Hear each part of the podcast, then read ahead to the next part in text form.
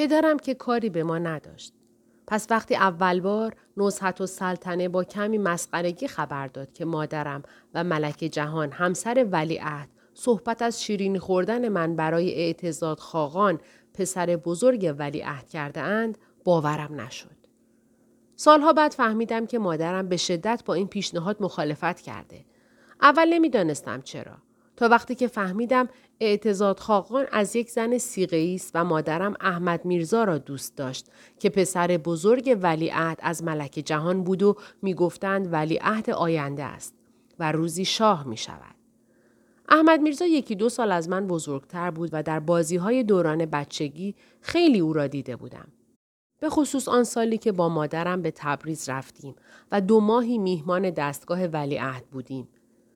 احمد میرزا چاق و تنبل بود و خیلی مهربان. همه ما دخترها از او زرنگتر بودیم. اما از همان بچگی همه مواظبش بودند و با آنکه حکیم ها قدقن کرده بودند که غذا نخورد و حرکت داشته باشد ولی دائم از این گوشه و آن گوشه برایش لغمه می گرفتند و شیرینی در دهانش می گذاشتند. در آن سال هم وقتی دو سه باری همراه ملک جهان به میهمانی خانه ما آمدند دیدیم که مادرم هم به او به چشم دیگری نگاه می کند. احمد میرزا با ادب و ظریف بود و برای هر کار از مادرم اجازه می‌خواست. می گفت اجازه میفرمایید خاله خانم؟ اما مادرم عمه او بود. در آن بچگی نمی‌دانستم که مادرم و خاله های دیگرم چقدر از محمد علی میرزا ولیعهد پسر بزرگ شابابا متنفرند. و در عوض همسر او ملک جهان از همه شاهزاده خانم ها با مادرم نزدیکتر و مهربانتر بود. این دوتا دختر امو جانشان برای هم در می رفت و من چه می دانستم که سرنوشتم به آن مهربانی و محبتی بسته است که بین آن دو زن جاری بود. همیشه مریض و بیحال بود. بیشتر وقتش را با ما بچه ها می گذراند. اصلا خودش یک بچه بود با سبیل کلفت و لباسهای رسمی.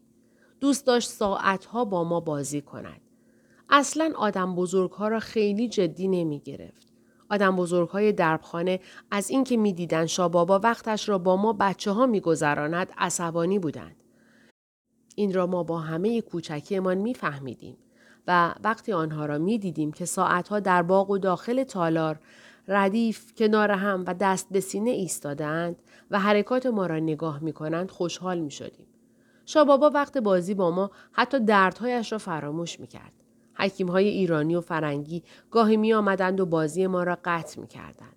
در همان حال آدم بزرگها هم عرایزشان را به گوش شاه می رساندند و از او دستور می گرفتند. ما مغرور بودیم از اینکه می‌دیدیم همه به شابابا تعظیم می‌کنند و به او احترام می‌گذارند و هرچه می‌گفت همان می‌شد. مثل آن روز که موقع بازی پیراهن من پاره شد. پیراهن فرنگی هم که خود شابابا از فرنگ آورده بود.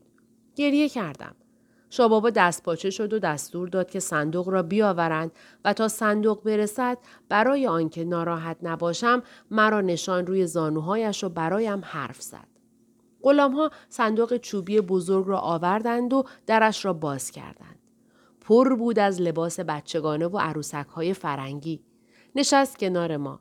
هر چرا در صندوق بود بیرون کشید و بین بچه ها تقسیم کرد. اول از همه یک پیراهن فرنگی با پیش سینه گلدوزی شده قرمز به من داد که از پیراهن خودم خوشگلتر بود. آن وقت دستور داد پاراوان آوردند و خودش پیراهن را تنم کرد. دوستش داشتم. نه مثل بابا بزرگ. بلکه مثل یکی از همبازی ها. روزهایی که ما را به کاخ سلطنتی می بردند روزهای خوش زندگیمان بود. هفت و هشت تا شاهزاده بودیم. ولی به من و نزحت بیشتر از همه توجه داشت.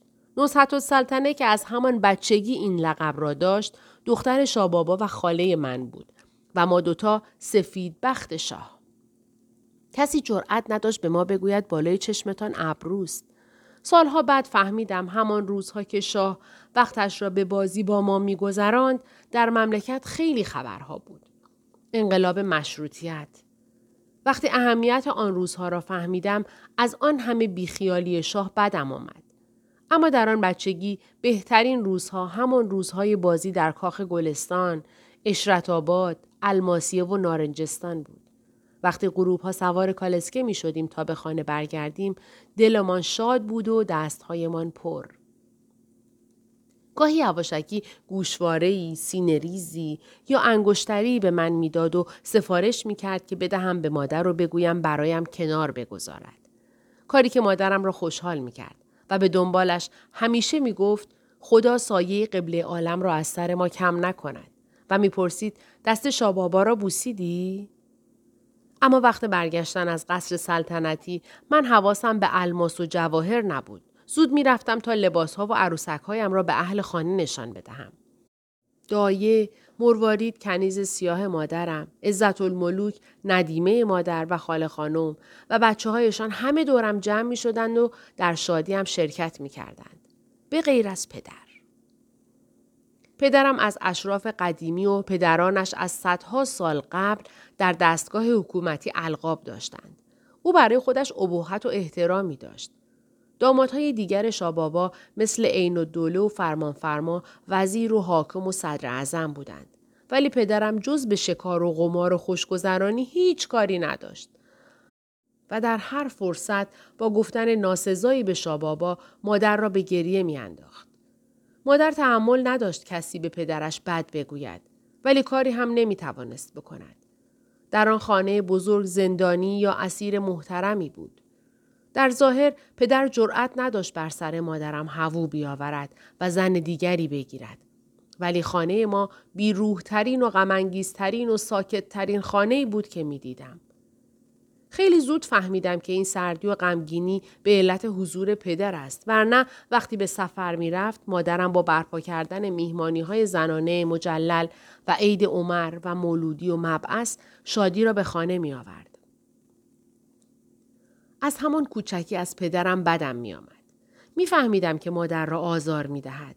شنیده بودم که هزینه باختهای بزرگش را در قمار از فروش طلا و جواهرات و املاک مادر می پردازد. و همیشه آن را به زور از وی می‌گیرد. مادر از ترس آبروریزی همیشه در پایان دعواها کوتاه می آمد. دایه می گفت که آقا بزرگ از شاه هم ثروتمندتر بوده ولی همه آن ثروت را پدر و اموهایم به باد دادند. از گفته های نوکر و کلفت های قدیمی خانه فهمیدم که آقا بزرگ قبل از تولد من از دنیا رفته و در آن موقع پدرم در فرنگ بوده و تا چند ماه بعد هم به تهران نیامده بود. یک بار که پدر عروسکم گربه پشمالو فرنگی را که شابابا داده بود انداخت توی حوز و فحشی هم مثل همیشه نصار شابابا کرد. از قصه داشتم میمردم. نفرینش کردم. اما باز دلداری های مادر بود که آرامم کرد. کودکیم پر است از خاطره نگاه های نگران مادر که از پشت ارسی های پنجدری حیات خانه را می پایید. با بودن پدر در خانه او همیشه نگران بود و آرام نداشت. اهل خانه نیز با این وضعیت آشنا بودند. بیشتر حدود ظهر پدرم از امارت کلاهفرنگی وسط باغ بیرون می آمد با سیبیل های نازک تابیده و لباس سیاهی که همیشه شیک و مرتب بود و همیشه موضوعی داشت که با بهانه آن غضبناک جلوه کند.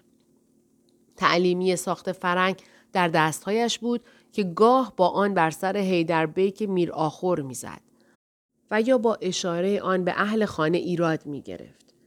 تا از پله ها بالا می آمد که به طرف پنج دری بیاید جایی که مادر به مخده تکیه داده و اوزارا می پایید نوکر و کلفت ها هر کدام خود را به سوراخی می کشندند.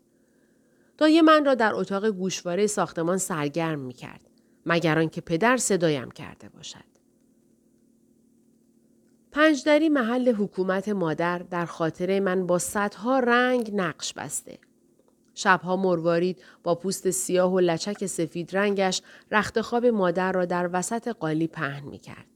تشک بزرگی با لحاف ساتن صورتی و مادر بیشتر شبها در آن رخت خواب تنها می خوابید.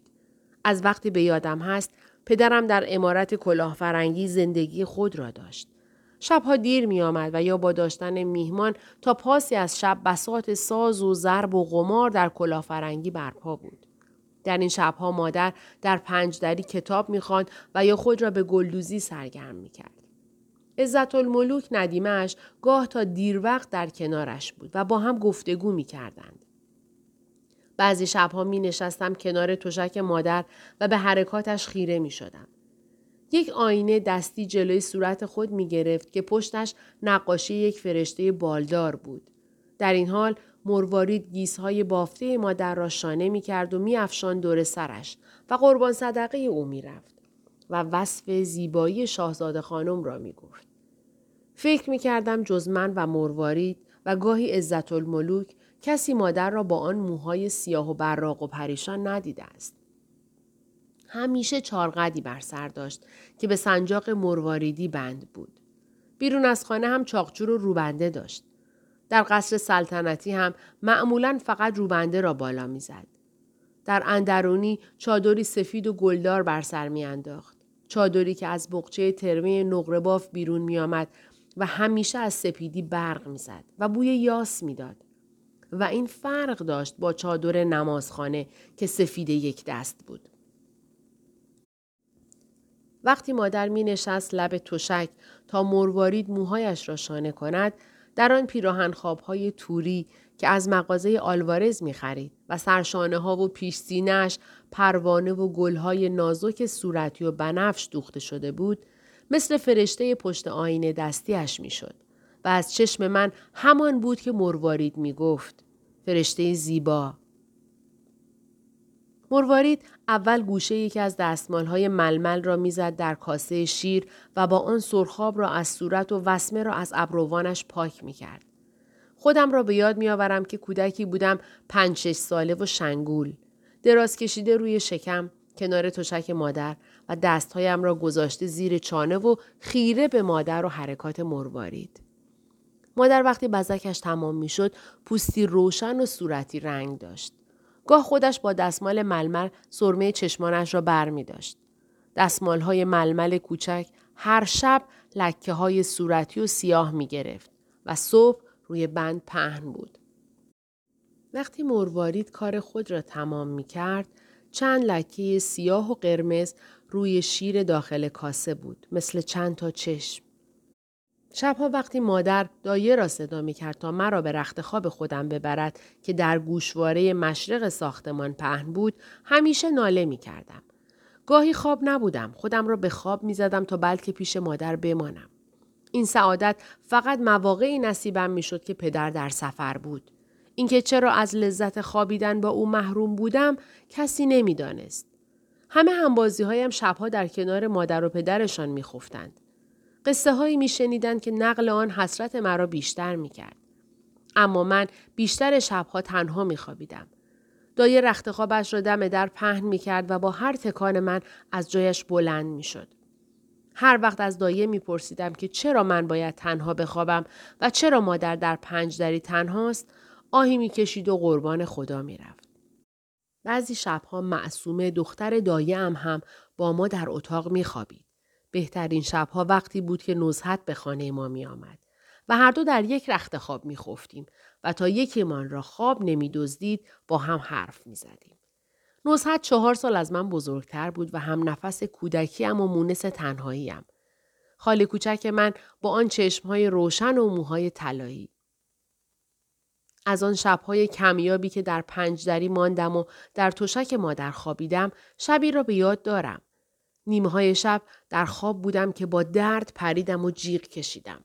پدر با آن قد بلند و هیکل سنگین افتاده بود وسط تشک و پایم زیر تن او مانده بود. خواستم گریه کنم که مادر مرا به سینه خود چسباند و شروع کرد به مالیدن پایم.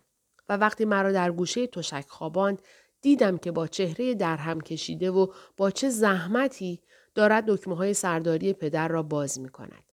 چکمه از پایش به در می آورد. پدر بیهوش بود و خورخور می کرد. مردنگی بالای رف روشن بود و شمعی در آن میسوخت و در نور آن دیدم که مادر یکی یکی لباسهای پدرم را تا می کرد و روی صندوق کنار اتاق می گذاشت. بوی تندی در اتاق پیچیده بود. بوی آشنای پدرم که با همه بچگی می دانستم بوی آن خمهایی است که در سردابه کنار هم ردیف بود و دیده بودم که در شبهای میهمانی در کلاه فرنگی نوکرها تنگهای بلور را از آب سرخ رنگ آن پر می کردند. بوی همان شیشه های قلمبه فرنگی که در بوفه سالن پنجدری پشت جعبه آینه چیده شده بود. هرچه شبها در خانه بزرگمان میگذشت صبح اثری از آن در چهره مادر نبود. باز آرام از سر سجادش بلند می‌شد. می نشست سر سفره صبحانه و به سینی صبحانه پدرم نظارت می کرد که باید برایش به کلاه فرنگی می بردند. گاهی نزدیکی های ظهر. سر سفره مادر برایم لغمه می گرفت و در همان حال به اهل خانه دستور می‌داد و از میان حرفهایش می فهمیدم که آن روز را چطور خواهیم گذراند. میهمانی داریم، به کاخ سلطنتی می رویم یا من باید با بچه های دایه و همبازی هایم مشغول باشم و معلم سرخانه دارم. بعد هفتاد هشتاد سال هنوز وقتی به یاد فردای آن شبی میافتم که پدر روی پایم افتاد احساسی از درد و دلتنگی در وجودم میپیچد. درد از آن نقطه ای از پایم شروع می شود که انگار کبود شده بود و مادرم آن را مالید و بعد لبهایش را بر آن نهاد. درد می کشید مادر. شاهزاده خانم غمگینی که همه او را خوشبخت می دانستند به او حسودی می کردند. اما او کلامی نمی گفت. حتی اشک نمی ریخت تا آن روز که برای آخرین بار به دیدن شابابا می رفتیم. شابابا مریض بود. خیلی مریض. این را می دانستم. ولی نه آنقدر که دیدم. بالای کرسی افتاده بود وقتی ما را به اتاق راه دادند. حکیم فرنگی با آن سبیل های نک برگشته و کلاه لگنی زانو زده بود کنارش و دستهای او را در دست داشت و میمالید. مادرم اول رفت به اتاق کرسی و با چشم اشکبار برگشت. شابابا مرا خواسته بود. مرا و نزحت را. مادر وقت بردن ما به داخل اتاق فقط گفت شابابا مریضن. دستشون رو ببوسید. من خودم بلد بودم. نزحت هم بلد بود با پدر پیر و بیمارش چگونه رفتار کند. اما شابابا هیچ وقت نمیگذاشت لب ما به دستهایش برسد. در عوض خیلی وقتها دستهای کوچک من را کف دستم را میبوسید. آن روز هم وقتی ما کنار کرسی نشستیم حکیم فرنگی لبخندی زد و بلند شد. شاه چشمایش را گوشود. بیحال و تبدار آهسته اول نزحت را نگاه کرد و گفت نزحت و سلطنه. نصحت خزید جلو. آن وقت شاه بیحال و تبدار نگاهی به من کرد و زیر لب گفت خانومی آمدی ودا؟ و خودش حق حق به گریه افتاد. دستم را انداختم دور گردنش. همبازی ما چقدر پیر شده بود. بوی جوشانده تلخی می‌داد. به ترکی چیزی گفت و دوباره چشم بر هم گذاشت. صدای آهسته اش را هنوز در گوش دارم. برای شابابا دعا کنید. دارم میمیرم. من نمی‌دانستم مردن چیست. اما می‌دانستم چیز بدی است. فضای اتاق سنگین بود. وقتی حکیم فرنگی من و نصحت را از او جدا کرد تازه فهمیدم که چقدر تنش داغ بود. مادر گوشه اتاق ایستاده و با دستمال مچی اشکایش را پاک می کرد. من و نصحت رفتیم و به او چسبیدیم که دوباره صدای ضعیف شابابا بلند شد. اشاره ای کرد. غلام ای که فینه منگولهدار قرمز بر سر داشت رفت و جعبه ای را آورد. گذاشت جلوی او. شابابا با چشمان بسته قفل کوچکی را گرداند در جعبه باز شد و باز با چشمان بسته دست در داخل جعبه چوبی کرد. کمی گشت و آنگاه چیزی را بیرون کشید. در مشت نگاه داشت و اشاره کرد به مادر که با چاقچور سیاه مثل کلاقی بال گشود به سوی پدرش. دیدم که چیزی از لای دستهای لرزان و داغ شابابا رفت در مشت مادر. گریه بی صدا و آرام مادر من و نصحت را هم به گریه انداخت. حکیم فرنگی اشاره کرد دو تا از کنیزها مادر را به زور از کرسی جدا کردند و رساندن دم در. کالسکه که ما را از قصر سلطنتی دور می کرد با پرده های افتاده فضای تاریک و غمانگیزی داشت.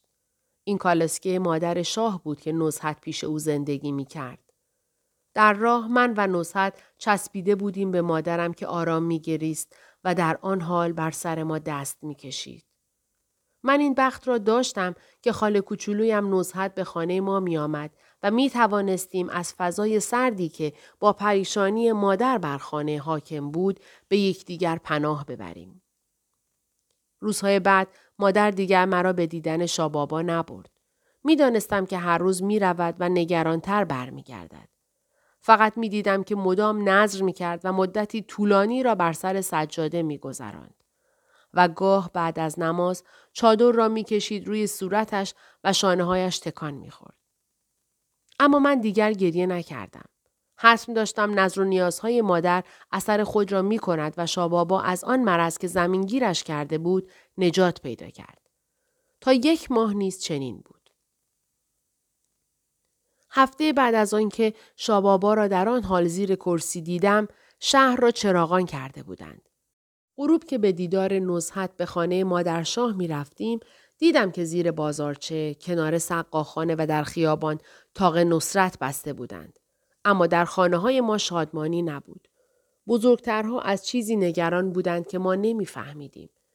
نصحت برایم تعریف کرد که شاهزاده عین الدوله که به میهمانی خانه آنها رفته بود وقتی نوکرها شیرینی گردانده و تبریک گفته بودند با اسایش بر سر یکی از آنها زده بود. نوکر کلفت ها می گفتند قبله عالم فرمانی را امضا کرده که عدالتخانه برپا شود. اما درباری ها مخالف بودند.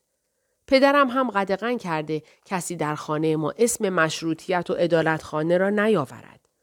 و باز از زبان آنها شنیدم که شاهزاده عین و دوله شوهر خاله هم که صدر اعظم بود و بعد از شابابا مهمترین آدم مملکت بعد از آن که مردم و آخوندها جمع شدند و از شابابا خواستند بیکار شد. می‌گفتند عین و دوله خیلی ها را کشته و آخوندها بالای منبر او را نفرین می کنند. با این همه وقتی که او به خانه ما می آمد و در کلاه فرنگی میهمان پدر بود همه احترامش می کردند. اما من و نوسد و دخترهای همسن و سالمان توجهی به اینها نداشتیم.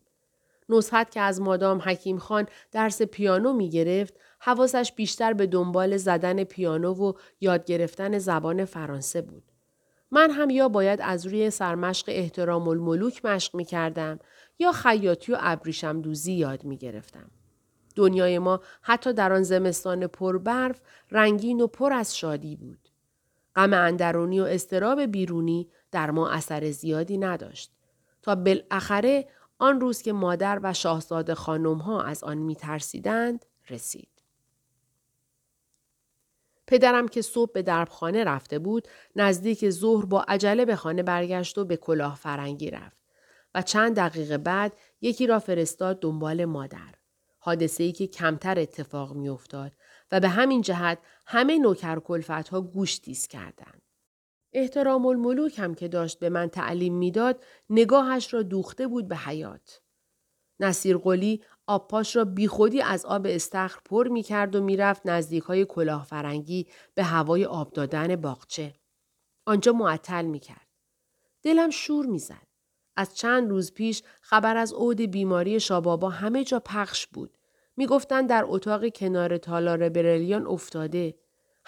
حکیم های فرنگی و ایرانی دستمال ها جلوی بینی خود گرفته بالا سرش حاضرند و بوی بدی تمام تالار را گرفته. سید بحرینی و پسرش هم بالا سر او قرآن می‌خوانند.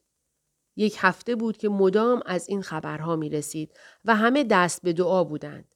ولی باز هم از وقتی پدرم با عجله به کلاه فرنگی رفت و مادر را خواست همه کنجکاو بودند. می‌دانستند که پدر از بالای سر شاه آمده و خبر آورده. خبری که نمی توانست خوب باشد. بالاخره مادر از کلاه فرنگی بیرون آمد. انگار در همان چند دقیقه پیر شده بود. خاله خانم دوید و زیر بغل مادر را گرفت. از طرف دیگر پدر با لباس تمام رسمی، همایل و شمشیر، بلند قدتر از همیشه از پله های کلاه فرنگی پایین آمد. برخلاف مادر که چنان پژمرده شده بود، او شکفته و سرحال و خدنگ آمد تا کنار حوز. چکمه های فرنگیش برق می‌زد. لحظاتی به اطراف نگاه کرد و با اشارهش نصیر قلی آبپاش را رها کرد و جلو دوید و سپس دوان دوان خود را به آبدارخانه رساند. به سرعت همه خدمه خانه هر کدام از سوراخی بیرون آمدند و تعظیم کنان خود را به کنار استخر رساندند. من از دور می دیدم که با اولین کلمات پدر بعضی گریه سر دادند. اما به نهیب او آرام شدند. داشت دستوراتی می‌داد. وقتی تمام شد همه تعظیم کنان و بعضی عقب عقب از او دور شدند. خودش چند قدمی رفت و برگشت و بعد به سرعت به طرف درشک خانه رفت. من و بچه های خاله خانم و احترام الملوک با دور شدن پدر انگار قبلا قرار گذاشته بودیم به سرعت رفتیم طرف پنجدری. مادر نشسته بود وسط اتاق و بر سرش میکوبید و از خدا مرگ می‌خواست. با رسیدن ما ناگهان لچک از سرش افتاد و شروع کرد به کندن موهایش که یک مرتبه همه به شیون افتادند. خاله خانم به ترکی نوحه می‌خواند و زنها بر سر و صورت می‌زدند. پس شابابا مرده بود. لباس سیاه ها از پستو و بخچه ها بیرون آمد. به سرعت خانه سیاه پوش شد. مادر به بالای اتاق رفت و زنهای فامیل و شاهزاده خانمهای همسایه رسیدند و با رسیدن هر کدام مادر فقان از یتیمی سر می‌داد. مرا هم لباس سیاه پوشانده بودند و گاه مادر مرا خطاب می کرد و می گفت دیدی شابابات رفت؟ ساعتی بعد پیغام از قصر مادرشاه رسید و ما شیون کنان سوار کالسکه شدیم. از لای پرده کالسکه می دیدم سربازان و قزاقها دو به دو در همه جای خیابان پراکنده بودند. مردم دکانها را سیاه می بستند. بعضی از دکانها بسته بود و فقط پرچم سیاهی بالای آن تاب می خورد. ساعتی بعد پیغام از قصر مادرشاه رسید و ما شیون کنان سوار کالسکه شدیم. از لای پرده کالسکه می دیدم سربازان و قزاقها دو به دو در همه جای خیابان پراکنده بودند. مردم دکانها را سیاه می بستند. بعضی از دکانها بسته بود و فقط پرچم سیاهی بالای آن تاب می خورد. ساعتی بعد من در اتاق نزهت نشسته بودم. کنار او که بی مادر بود و حالا بی پدر هم شده بود. در حالی که مادرشاه هم بیمار در رخت خوابی افتاده بود بالای تالار. حتی وقتی ما رفتیم تا دستش را ببوسیم نتوانست تکانی بخورد. در دلم می گفتم اگر این زن هم بمیرد دیگر نصحت چه کسی را خواهد داشت؟ نصحت انگار فکر مرا خوانده بود که در سکوت اتاق برایم گفت که به وصیت شاه مادرم معمور شده است که او را سرپرستی کند. از همه جای شهر صدای قرآن و شیون و فریاد بلند بود. ولی ما دوتا در سکوت به سرنوشتی فکر می کردیم که هنوز ارتفاع مصیبت آن برایمان آشکار نبود. دایه گرجی نزهت در آن میان هی می‌رفت و میآمد برایمان آب قند و شربت نعنا می آورد. بوی شیرین حلوا در فضای قصر ملکه پیچیده بود. فردای آن روز ما را هم به تکیه دولت بردند. جنازه شابابا را روی سکوی مرمر در تابوتی از آبنوس گذاشته بودند. جز چند معمم و قاری و چند پسر بچه سیاه پوش که سینه می زدند و دم می گرفتند فقط زنهای خانواده سلطنت در تکیه بودند. عکس بزرگی از مزفر شاه بالای سر تابوت گذاشته بودند. همبازی ما با تاج و لباس جواهر نشان انگار اشاره می کرد که برویم بازی کنیم. در چشمهای ما نگاه می کرد و سیبیلهایش از همیشه پرپشتتر بود. همه مردم گریه می کردن. نصحت می گفت به حال خودشان گریه می کنن. شب از او پرسیدم یعنی ما هم به حال خودمان گریه می کنیم؟ لبخندی زد و گفت نه ما باید و حرفش را تمام نکرد. برای آنچه می‌خواست بگوید من هنوز کوچک بودم. کوچکتر از سنم ولی او خیلی بزرگتر از خودش بود. این را بعدها فهمیدم.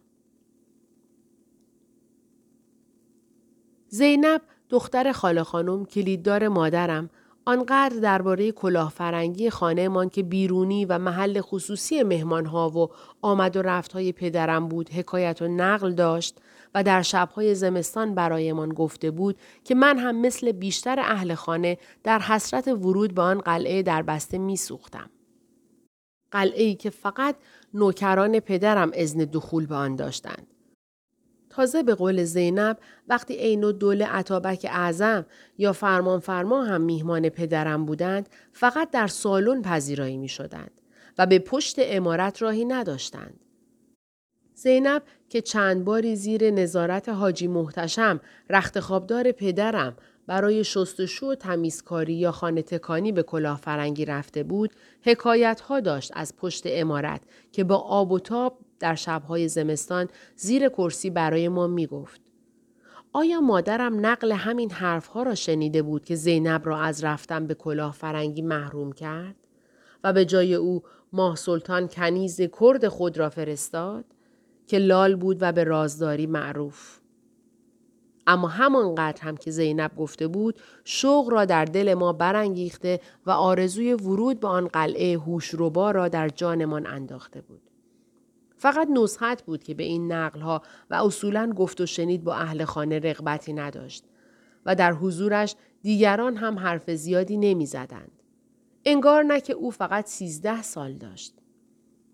رفتار سنگین و مغرور او چنان وزن و اعتباری به این خاله چشم سبز و مطلای من میبخشید که علاوه بر کلفت نوکرها، معلمها و شاهزاده خانمها یک کمی بزرگتر و غلام بچه های دربار را هم وامی داشت تا در حضور او خود را جمع جور کنند و مواظب حرف و حرکات خود باشند. مادرم دلبسته همین متانت نصحت بود که این همه دوستش داشت و اصرار داشت که من او را سرمشق خودم قرار بدهم. بدون سفارش مادر هم من عاشق نصحت بودم و آرزو می کردم روزی مثل او بتوانم با مادام فرانسه حرف بزنم. کتاب های فرنگی بخوانم و پشت پیانو بنشینم. تا شابابا و مادر شاه زنده بودند هفته یک یا دو بار این سعادت نصیبم می شد. اما با مرگ شابابا همه چیز تغییر کرد. وقتی جنازه شابابا را حرکت دادند به طرف کربلا مادر من و نصحت را برده بود از دور به تماشا. سیاه پوشیده و گریان. نصحت و مادرم پدر خود را از دست داده بودند و میگریستند. اما من همبازی مهربانی را که حضورش روزهای کودکی و بیخبریم را پر کرده بود. پیرمرد مریض و بدحالی که برایم مظهر لطف و مهربانی بود. پدرم همراه جنازه به کربلا رفت. در غیبت او مادر فرصتی دلخواه یافت تا آنطور که می‌خواست همراه دیگر اعضای خانواده سلطنت عزاداری کند. با رسیدن خانواده ولیعهد که دیگر شاه شده بود و پخش شدن آنها در کاخها و امارتهای سلطنتی جابجایی هایی صورت گرفت که موضوع درد دل و های پایان ناپذیر خانمها بود. همه دختران شابابا مثل مادر من سفید بخت و در خانه جدا نبودند. و همه کوچک ها مثل نزحت نبودند که در باقی جدا و خانه‌ای با نوکر و کلفت زندگی کنند. غمزدگی و گرفتاری آنها که نمی‌دانستند چطور باید از آن بیخیالی و بیخبری و قصرها جدا شوند و نگران آینده خود بودند مادرم را تا روزها به خود مشغول کرده بود. چند باری همراه زنان و دختران شابابا به دیدار شاه جدید و ملک جهان رفت. هر بار قسمتی از مشکل زنها و دخترهای شابابا حل می شد. من و نصحت از این دقدقه ها دور بودیم و هنوز هفته ای از مرگ شابابا نگذشته دروازه زندگی تازه‌ای به رویمان باز شد. مادر شابابا هم رفت. او هم وصیت کرده بود که جنازهش را به کربلا ببرند و از آن روز نزحت به خانه ما آمد برای مدتی کوتاه. به دستور شاه آمدند و خانه آنها را مهرموم کردند. دای نصحت که همراه او به خانه ما آمده بود خبر داد که ماموران شاه نگذاشتند حتی بقچه لباسهای نصحت و سلطنه را از خانه خارج کنند. دای خانم با حسرت و نفرت می گفت همه آن سی چهل نفر نوکر و کلفت و اهل خانه شاهزاده خانم را بیرون کردند. نصحت گوش می کرد و لبخند می زد. انگار می‌دانست که چند روز دیگر می رویم و اسباب خانه و زندگی او را بار می کنیم و می آوریم. به دستور مادرم اساس نصحت را بردن در انباری بزرگی در ته باغ گذاشتند. نصحت از پیانوی سیاهش هم محروم ماند. باید این وسایل در انباری می ماندن تا پدرم برگردد و معلوم شود که شاه جدید برای این خواهر کوچکش کجا را در نظر می گیرد. می‌دانستم که مادرم گزارش همه این امور را برای پدر می نویسد. از همین طریق پدرم اجازه داد تا در بسته کلافرنگی به روی ما باز شود. دیگر هر روز من و نصحت به کلاهفرنگی پدر می رفتیم. نصحت در پشت پیانه بزرگی که در سالن بود مشق می کرد و من هم در همان نزدیکی گوشه سالن با درس و مشق احترام الملوک سرکله می زدم. حالا چند بخچه لباس و تعدادی کتاب فارسی و فرانسه به اتاق من اضافه شده بود که مایملک نصحت بود. صندوقچه طلا و جواهراتش را مادر در پستوی خود نگه داشته بود. در دو ماهی که پدر در سفر کربلا بود ما در زندگی جدید جا افتادیم. با وجود نصحت خانه ما دیگر آن محیط سرد نبود. مادر هم با مسئولیت تازه‌ای که در سرپرستی خواهر کوچک خود به عهده گرفته بود دیگر آن موجود غمگین نبود که یا پشت آینه توالت فرنگی می نشست و بزک می کرد و یا از پشت پنجره های پنجدری نگران اوضاع خانه را می پایید. همه از یاد برده بودند که پدر باز می گردد و آن آزادی و شور که غروب ها نزهت نقم خانه آن بود و همه اهل خانه را به وجد می آورد پایان می گیرد. با حضور نزهت اهل خانه لودگی و وقت گذرانی را از یاد می بردند. فقط من نبودم که عروسک هایم را یکی یکی به بچه های خاله خانم بخشیدم. شبچره های پنجدری هم که مجلس زنانه ای بود و ملوک با آوازش و لاله و رعنا دو رقاصه حرم آن را با رقص و آوازهای روحوزی خود گرم می کردند از رونق افتاد. به جایش نزحت برایمان کتاب می خواند. داستانهای فرنگی مادام چرتلی، هاملت، اوتلو سیاه. در این شبها مادرم در جای همیشگی خود روی مخدمی نشست و قلیان می کشید. عزت الملوک کنار دست او گلدوزی می کرد و همه سراپا گوش می شدیم. نصحت داشت چشم همه ما را باز می کرد. در عین حال گوشمان به حوادثی بود که در کشور میگذشت و خبرش به داخل حرمها هم می رسید.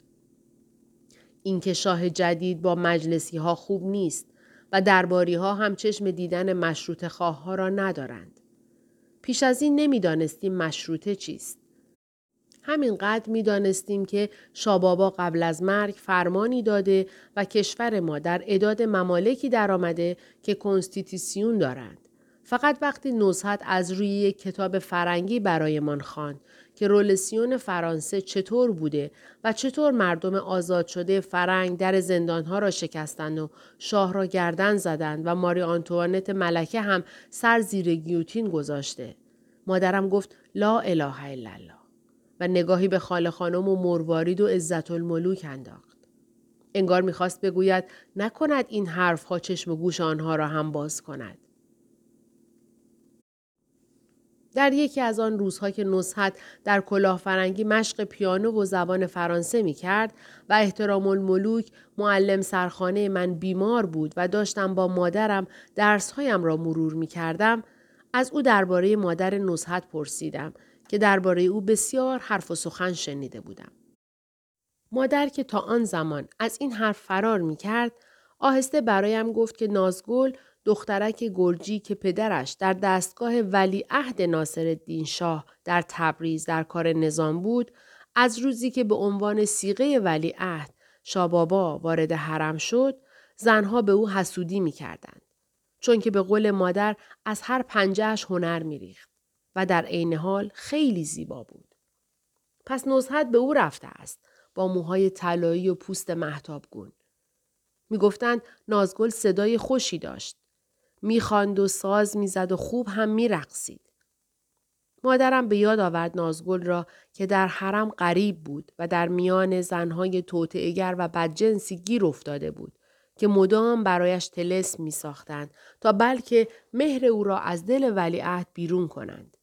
ولی هر بار او با خوشدلی و صداقت از دامها به سلامت می جست.